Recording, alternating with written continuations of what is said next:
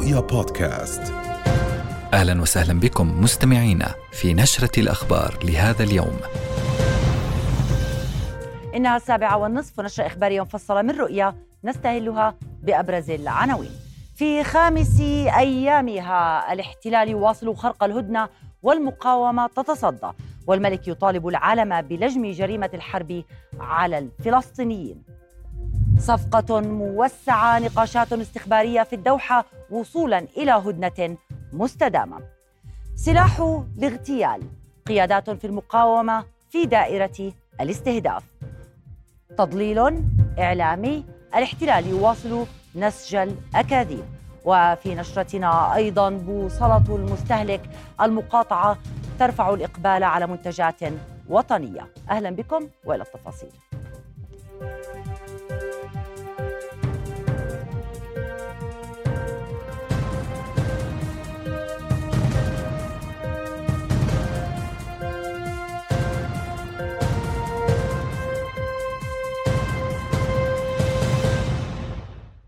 دعا جلالة الملك عبد الله الثاني اليوم في رسالة إلى وقف الحرب على غزة والتي راح ضحيتها آلاف الأبرياء من الشيوخ والأطفال والنساء والمدنيين مؤكدا أن قيم الأديان السماوية كافة وقيمنا الإنسانية المشتركة ترفض وبشكل قاطع قتل المدنيين وترويعهم.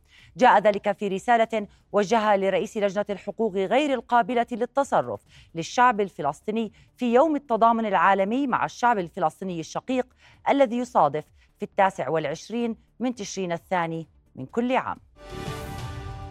في خامس أيام هدنة غزة تشهد العاصمة القطرية حراكا دبلوماسيا استخباريا باحتضانها لقاء رباعيا قطريا مصريا اسرائيليا وامريكيا لبحث المرحلة الثانية من اتفاق محتمل بشأن تمديد الهدنة وتوسيع صفقة التبادل في القطاع المحاصر. وبحسب صحيفة واشنطن بوست تستهدف زيارة مدير الاستخبارات الأمريكية CIA ويليام بيرنز إلى قطر رعاية صفقة واسعة بين تل أبيب وحماس تشمل وقف الحرب لمدة أطول بالاستناد إلى مطلب الاحتلال الإفراج عما لا يقل عن عشرة أشخاص مقابل كل يوم هدنة إضافي. ويضغط بيرنز من أجل إطلاق سراح الأمريكيين المحتجزين في القطاع والمقدر عددهم بتسعة.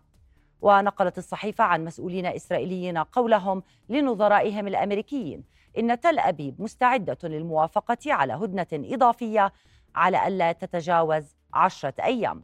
وفي وقت سابق أعلنت حكومة الاحتلال موافقتها على إضافة خمسين أسيرة فلسطينية إلى صفقة تبادل الأسرى في حال أفرجت حماس عن مزيد من المحتجزين في القطاع وذلك بعد تمديد الهدنة المؤقتة لمدة يومين إضافيين بدءا من يوم أمس الاثنين بشروط الهدنة السابقة ذاتها. أكد المتحدث باسم وزارة الخارجية القطرية ماجد الأنصاري أن بلاده تعمل على تعزيز دور الوساطة في التوصل إلى هدنة ثم وقف دائم لإطلاق النار موضحا أن أولويات هذه الوساطة هي النساء والأطفال ثم الرجال من المدنيين وبعدها العسكريون. وأضاف الأنصاري في مؤتمر صحفي أن الهدف يكمن في التوصل إلى اتفاق لهدنة إنسانية أطول في غزة. لكنه رفض الكشف عن تفاصيل الوساطة وقال إن قطر تلقت تأكيدات بإمكانية الإفراج عن عشرين محتجزا في غزة خلال يومين. وأرجع المسؤول القطري التأخر في تبادل الأسرى مساء الاثنين إلى أمور لوجستية. وبينما تحدث عن ارتفاع في حجم المساعدات التي دخلت القطاع أوضح الأنصاري أن الشحنات لا ترتقي إلى المستوى المأمول حتى الآن مؤكدا سعي قطر لضمان استمرار المساعدات عبر خط مفتوح. وفي خرق للهدنة في يومها الخامس أعلنت المقاومة تعامل عناصرها مع احتكاك ميداني اليوم مع قوات الاحتلال المتهمة بخرق ما اتفق عليه شمالي قطاع غزة. وأكدت المقاومة التزامها بالهدنة ما التزم بها العدو داعية الوسطاء إلى الضغط على الاحتلال للالتزام ببنودها كافة. وفي وقت سابق أعلنت حماس أن وحدة من عناصرها فجرت ثلاث عبوات ناسفة في آليات عسكرية للاحتلال كانت توغلت شمالي غزة. عقب إطلاق دبابات الاحتلال صباح اليوم قذائف تجاه مواطنين ما أدى إلى إصابة أربعة منهم بجروح. مستقبل الخدمات الصحية في قطاع غزة ينذر بخطورة كبيرة. فيما يتعلق بمستقبل الخدمات الصحية هناك. هذا ما أكده المتحدث باسم وزارة الصحة في قطاع غزة أشرف القدرة محذرا من أن الواقع الصحي في القطاع مؤلم لا سيما مع قلة ومحدودية المساعدات الإنسانية والطبية التي دخلت حتى الآن مقارنة بحجم العدوان الهائل. وكشف القدري عن عدم وصول المساعدات الطبية أو الوقود إلى مستشفيات الشمال. مشيرا إلى أن أكثر من 900 ألف نسمة ما زالوا موجودين شمالي القطاع وبحاجة إلى خدمات صحية مختلفة على المستويين الجراحي أو المرضي في ظل عمل ثلاث مستشفيات في الشمال فقط. كما لفت إلى أن القطاع الصحي يعمل بقدرات محدودة للغاية إذ أن مستشفيات الشمال غير قادرة على التعامل مع الاحتياجات الملحة مؤكدا الحاجة إلى مستشفيات ميدانية كبيرة ونقل الجرحى إلى خارج القطاع لتلقي الرعاية الطبية اللازمة. بدورها منظمة الصحة العالمية حذرت من أن التردي في مستشفى الشفاء في القطاع يعد مأساة معربة عن قلقها بشأن موظفي المستشفى المحتجزين. تنضم إلينا الآن شبكة مراسلين من محيط سجن عوفر أسيل سليمان ومن مخيم بلاطة حافظ أبو صبرة ومن الخليل محمد العدم. أهلا بكم وأبدأ معك آه، أسيل. آه، من المرتقب الإفراج عن الدفعة الخامسة من الأسرى مساء هذا اليوم. كيف سيكون شف... آه، شكل صفقة اليوم من حيث أسماء المحررين ومن حيث آلية استقبالهم؟ نعم يعني بداية قبل قليل قبل نصف ساعة تقريبا بدأت المقاومة بتسليم الأسرى الصهاينة لديها للصليب الأحمر ليتم البدء بإجراءات تسليمهم للجانب الإسرائيلي عبر آه، معابر لربما آه، قد تكون إما معبر رفح آه، أو معبر كرم أبو سالم في جنوب القطاع أو معبر المنطار في شمال قطاع غزة والذي برز اسمه خلال عملية التبادل أول أمس. إذا بعد أن تتم عملية تسليم الأسرى الصهاينة بشكل كامل ووصولهم من داخل القطاع إلى الداخل المحتل ومن ثم إلى مستشفيات ميدانية تتركز في تل أبيب أولا والقدس المحتلة ثانيا ويتم مطابقة الأسماء مع القوائم التي تسلمتها حكومة الاحتلال من المقاومة في غزة وأيضا إجراء بعض الفحوصات الطبية على هؤلاء الأسرى. ومن ثم آه، آه، لربما جمع بعض المعلومات الاستخباراتية من قبل الاحتلال من هؤلاء الأسرى آه، الصهاينة المحررين. تبدأ المرحلة الثانية وهي تسليم الأسرى الفلسطينيين. طبعا تم تجميعهم في يعني طبعا حسب الأيام الأربعة الأولى في آه، سجن عوفر من سجني الدامون ومجدو شمالا لتكون آه، ليكون سجن عوفر هو نقطة التجمع آه، لهؤلاء الأسرى والأسيرات. نتحدث عن 30 أسير وأسيرة اليوم سيتم إطلاق سراحهم.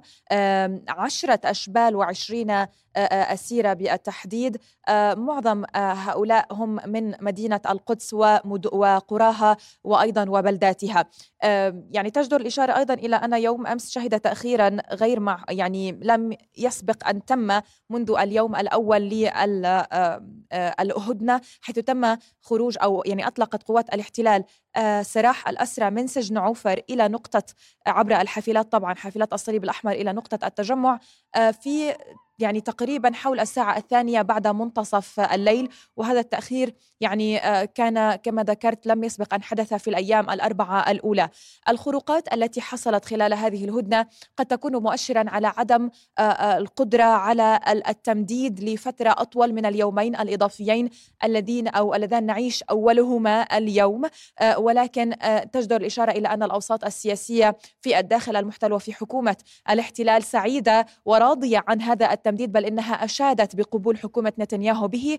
آه، وهذا تجدر الإشارة إلى أنه يشتري لها بعضا من الهدوء والصمت في الشارع الإسرائيلي. هذا من جهة من جهة أخرى. هذا هو أحد أهداف حكومة الاحتلال من الحرب والعدوان على قطاع غزة هو استعادة أسراها لدى حماس. هذا أولا. ثانيا آه، من الأهداف الأخرى هو القضاء على حماس كما قالت. ما يعني أن الحرب ستستمر بعد آه، هذه أو أيام الهدنة؟ إذا لم يتم تمديدها. هناك مباحثات ثقيلة الوزن لنقل في قطر على سبيل المثال لبحث إمكانية تمديد الهدنة وإن كانت أو إن كان من الممكن تحويلها إلى وقف لإطلاق النار بشكل كامل أو أنها ستبقى على شكل هدنة يتم تمديدها كل عدة أيام. وطبعا يشمل ذلك توسيع عملية التبادل لتشمل أيضا الرجال من جهة والجنود والمقاومين من جهة أخرى. وقالت حركة حماس إنها مستعدة لفعل ذلك ولكن على الاحتلال أن يفهم يفهم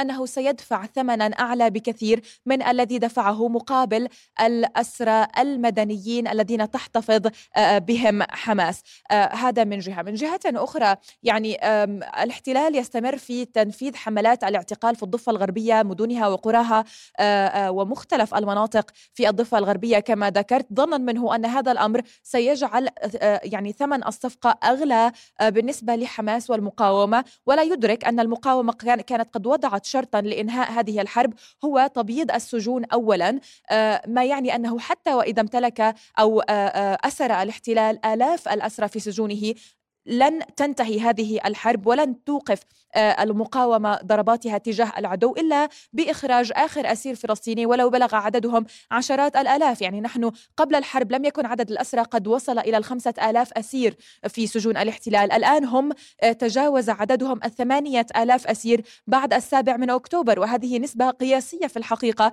معظمهم نشطاء أسرى سابقين آه، صحفيين مواطنين اتهموا بالتحريض والمشاركة بالفعاليات المقاوم فعاليات المقاومة الشعبية أو المسلحة كما أن هناك يعني ما تزال حملات شرسة على المخيمات بالقصف وبالاعتداءات وكل ذلك. طبعا اعتداءات الليلة الماضية أدت إلى اعتقال أكثر من 35 مواطنا بينهم سيدة ما يعني أن الاحتلال في هذه الصفقة حتى بعد أن تم تمديدها وحتى لو أنه أفرج يوم غد عن 30 أسيرة إضافية سيبقى هناك أسيرات في سجون الاحتلال.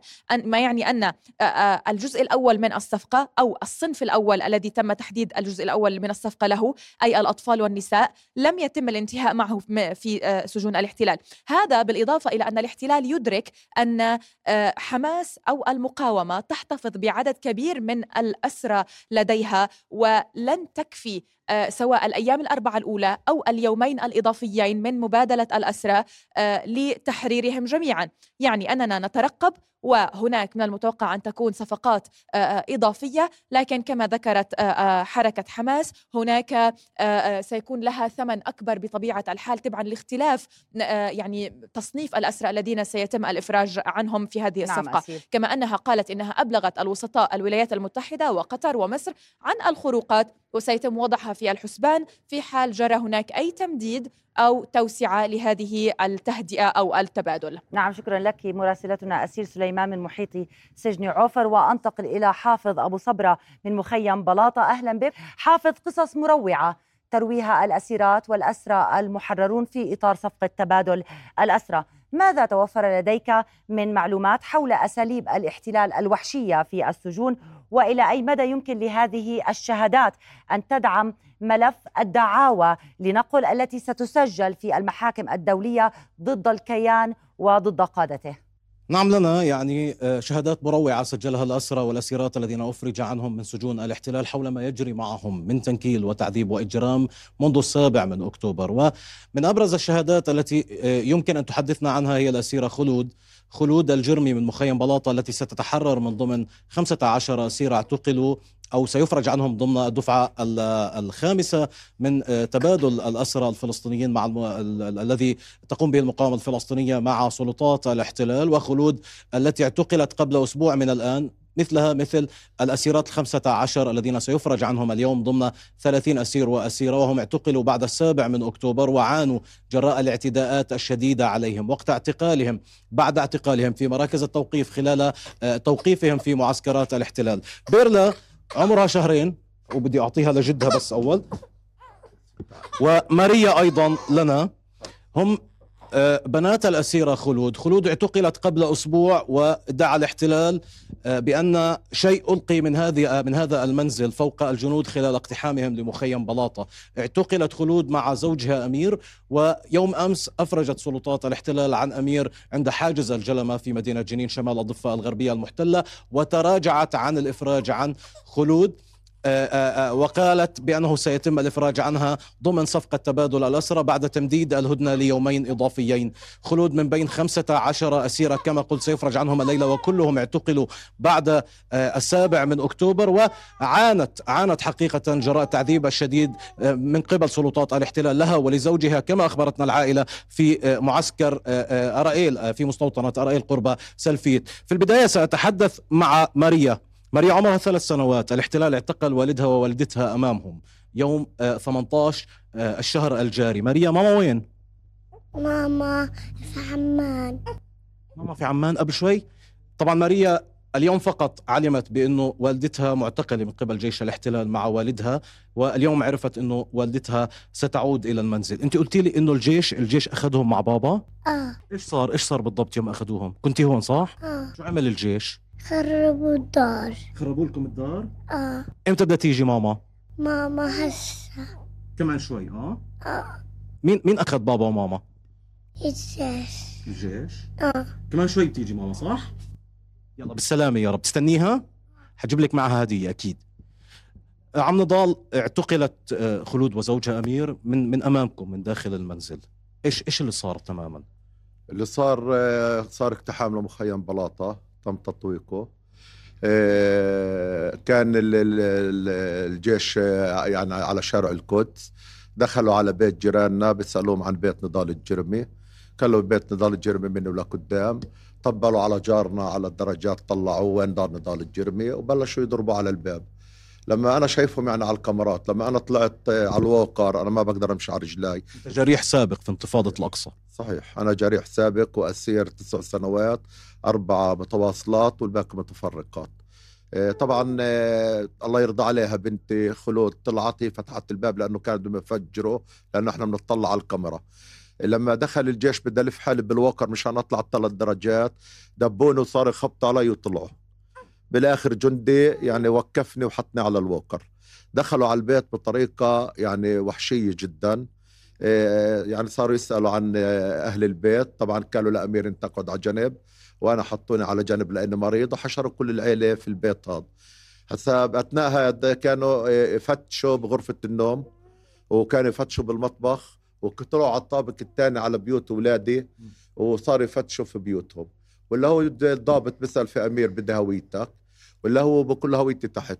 نادى على زوجته نزلوا أربع جنود مع بنتي على الطابق التحتاني طالت الهوية ولا طلع الجندي هين لا بكون رمط إشي من الشباك.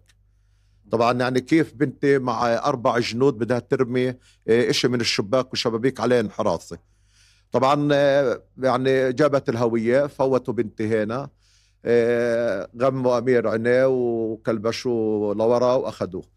بل ضلوا عندي من الساعة أربعة وربع الصبح للساعة سبعة ونص. اجى ضابط مخابرات اسمه جبل كان لي أنا مسؤول العسكرين والمساكن بس أنا في حملة بلاطة ومعاه مجندة. لو بقول لي بدي خلود. قلت له ليش؟ شو في يعني بقول أنا يعني مين أنت؟ جهه اختصاصك أقول لك أنا شو بدي. قلت له خلود بالغرفة. فتح الباب لا بقول من خلود قالت له أنا. طلعت البنت الصغيرة اللي جنبي. قلت تعالي طلعت بنتي برا قعدوها على الكنبيات اللي برا. اجى سكر الباب الفاصل. قلت له بشرعنا إحنا فيش حدا بسكر ابواب ولا هو بقول لي انت بتعرف إنه بنتك معتقلة؟ بقول له لا ليش ليش بنتي بدها تعتقلها يعني؟ ولا هو طال الكلبشات خلى المجند تكلبشها وطلعوها قدامنا.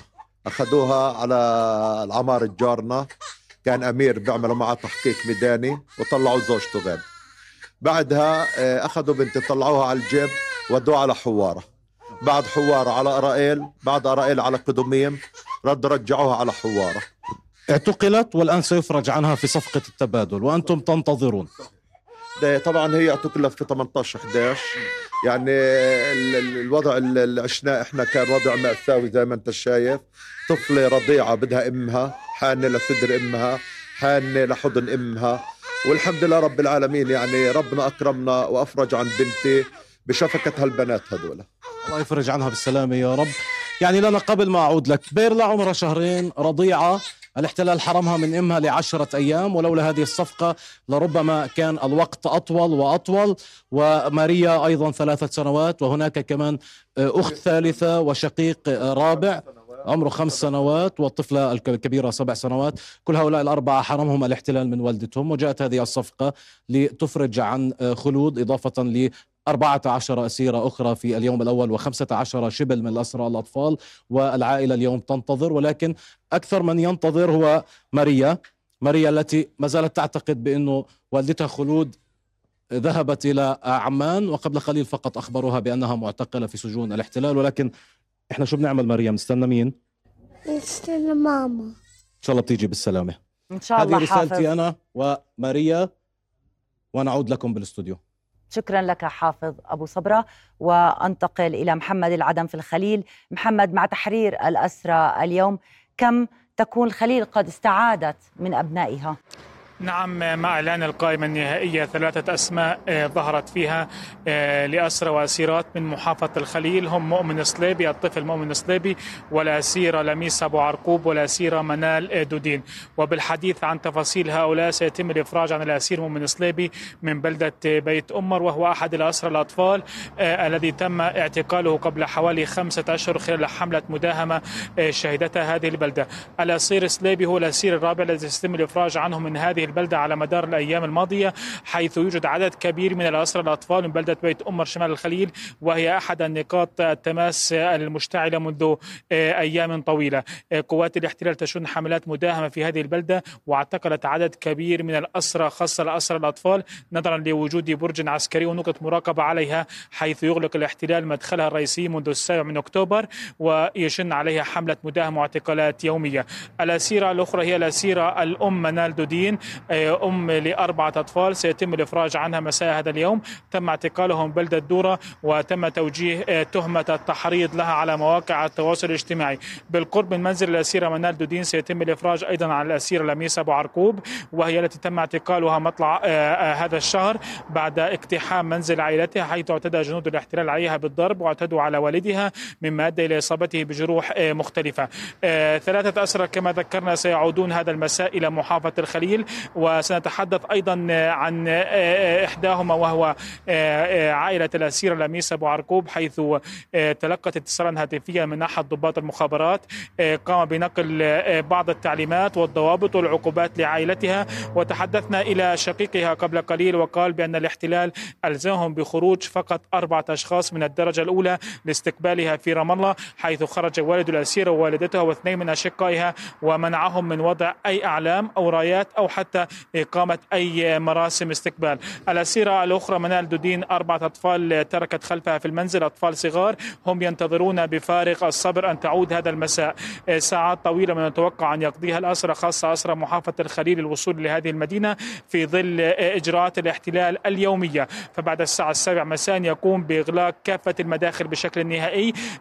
خلال ساعات النهار يسمح ببعض الخروج بعض المركبات بالدخول والخروج المحافظة لكن مع حلول الساعة السابعة مساء يقوم بإغلاق كافة مداخل محافظة الخليل وينتشر الجنود على الحواجز المختلفة مما يضطر أهالي الأسرى للبحث عن طرق بديلة ونحن هنا نقف في أحد الطرق حيث يضطر الأهالي للبحث عن طرق بديلة وطرق داخلية وطرق ترابية للعودة مع ساعات الفجر الأولى. محافظة الخليل على مدار الأيام الأربعة الماضية وصل الأسرى فيها بحدود ساعات الفجر وكان هناك إجراءات احتلالية حيث دائما رغم اتصالات ضباط الاحتلال بذوي الأسرى وحصولهم على كافة التفاصيل حتى نوع السيارة التي تذهب إلى هناك لكن دائما ما يتعرضون آه، للتوقيف والتفتيش خاصة على حاجز الكونتينر وعندما يصلون إلى محافظة الخليل عليهم أن يبحثوا قبل وصولهم عن طريق ودائما تكون طرق وعرة وطرق ترابية وطرق خطرة في ظل انتشار الجنود والمستوطنين على كافة الطريق خاصة قرب مفرق جوش عطسيون وبيت أمر والعروب وصولا إلى دورة. إذا منال دودين ولميس أبو عرقوب ومؤمن سليبي من المتوقع أن يعودوا في ساعات بعد منتصف هذه الليلة إلى ذويهم أحرار بعد إعلان أسمائهم.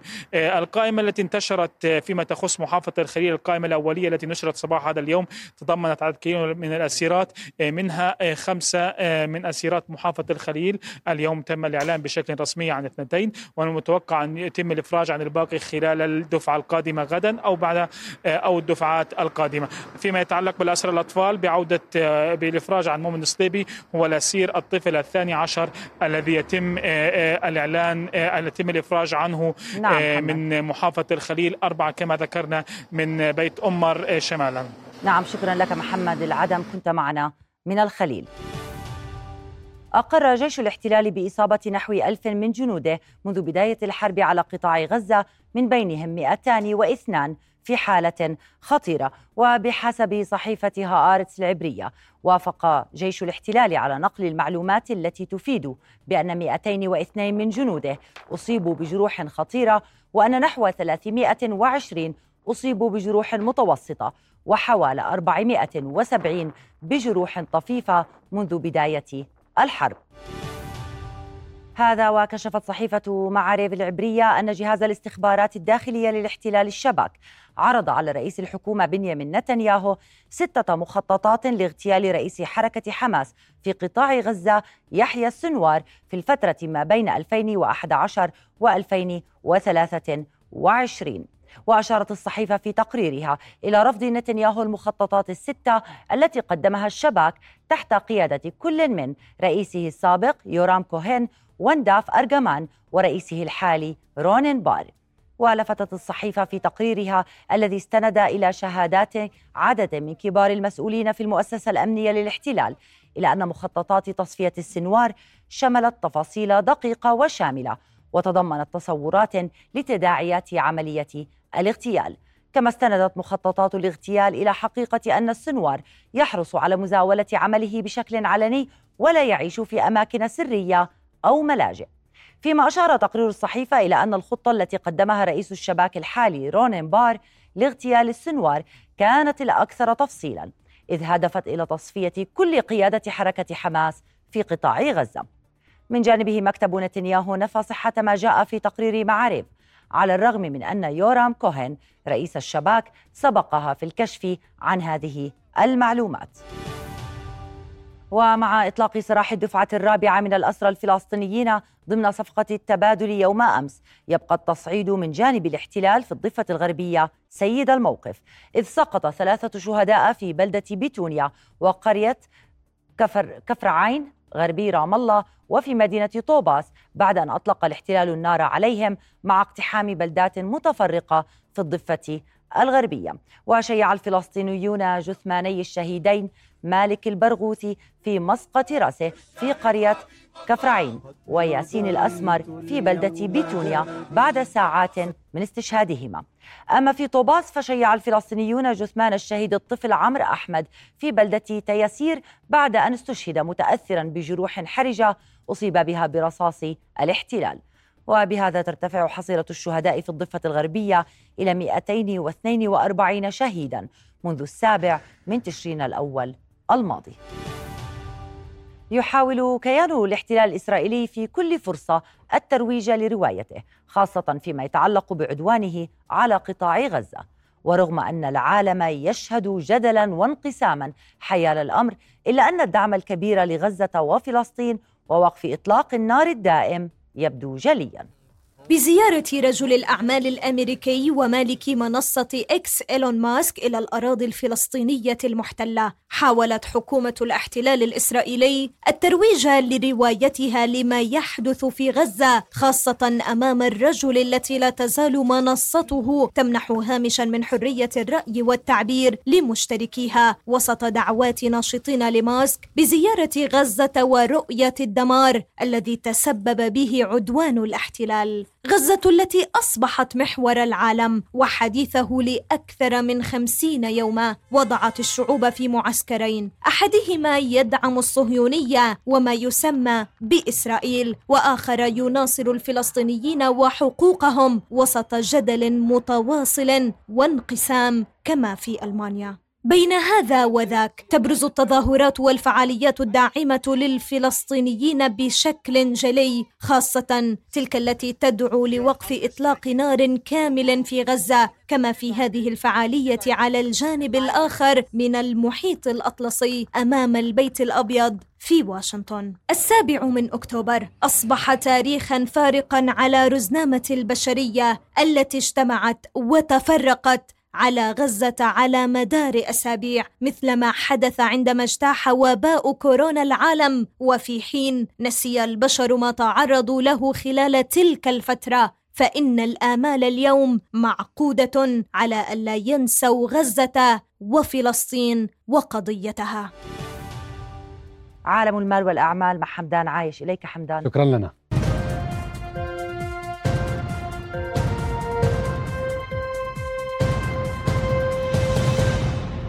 أهلا بكم. أكد جلالة الملك عبد الله الثاني ضرورة الاستمرار في شرح خارطة طريق تحديث القطاع العام للمواطنين وأهميتها في تحسين عمل القطاع الحكومي وتطوير الخدمات المقدمة.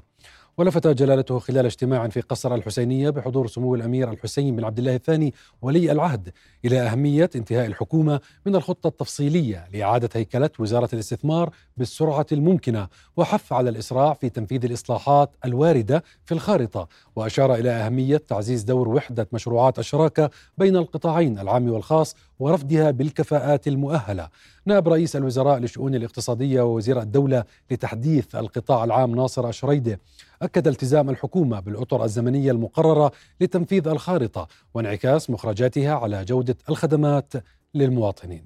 وخلال ترأسه اجتماعا لتنفيذ سير تنفيذ خطة عمل منطقة البحر الميت التنموية أكد جلالة الملك عبد الله الثاني أهمية تشجيع الفرص الاستثمارية وتحفيز القطاعات بما فيها السياحية لإقامة الاستثمارات في المنطقة التي تتمتع بمقومات تجعلها بيئة جاذبة.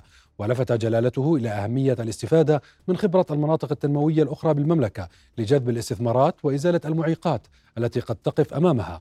وبحث خلال الاجتماع الذي حضره سمو الأمير الحسين بن عبد الله الثاني ولي العهد آليات العمل المتواصلة في تقييم احتياجات السوق وتحديث المخطط الرئيسي. وإعادة تصميم الإجراءات بشكل يشجع المستثمرين.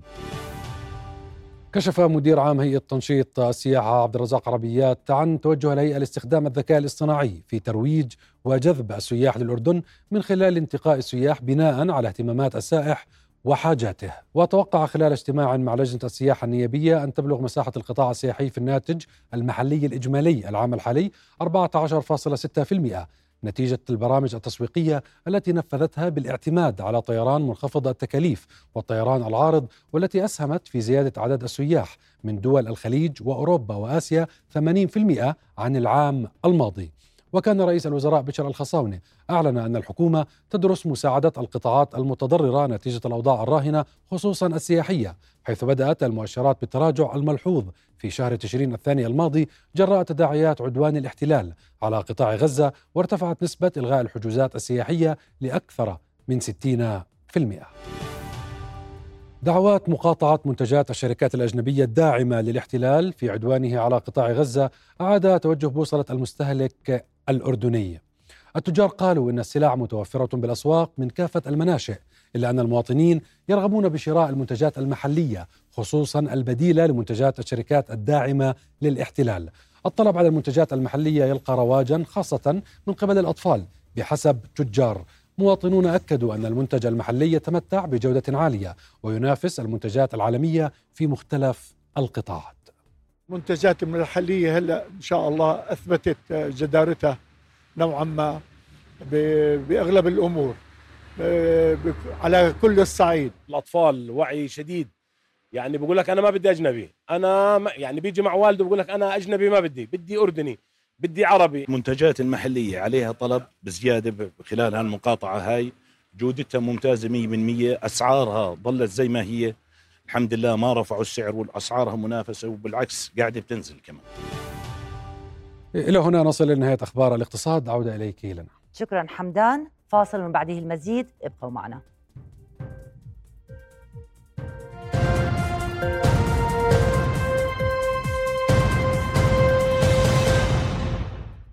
تتواصل الوقفات في مختلف مناطق المملكة والمنددة بجرائم الاحتلال في فلسطين والداعمة للمقاومة الفلسطينية. زار الأمير الحسين بن عبد الله الثاني ولي العهد اليوم مصابي المستشفى الميداني الأردني غزة 76 الذين يرقدون على أسرة الشفاء في مدينة الحسين الطبية بعد إجلائهم من المستشفى الميداني في قطاع غزة مساء أمس الاثنين.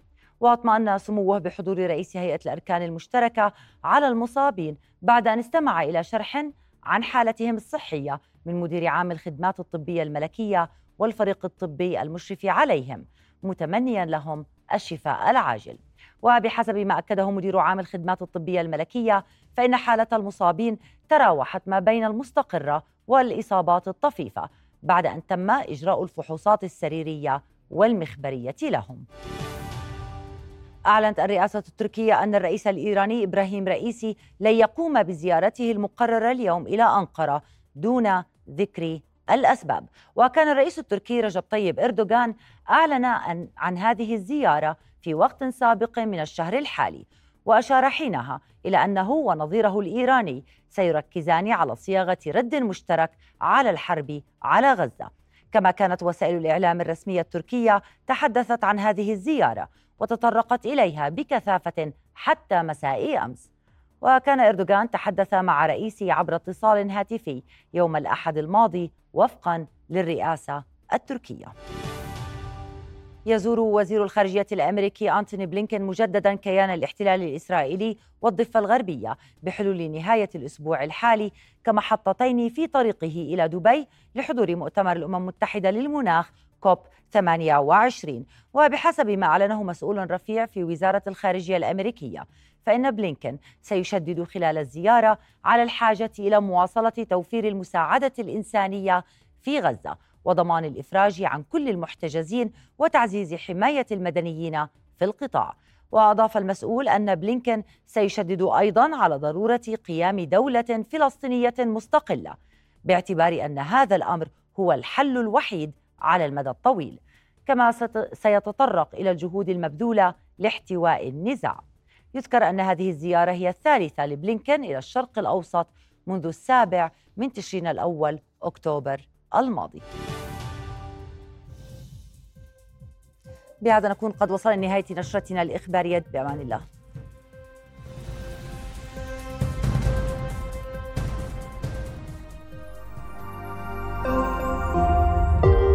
رؤيا بودكاست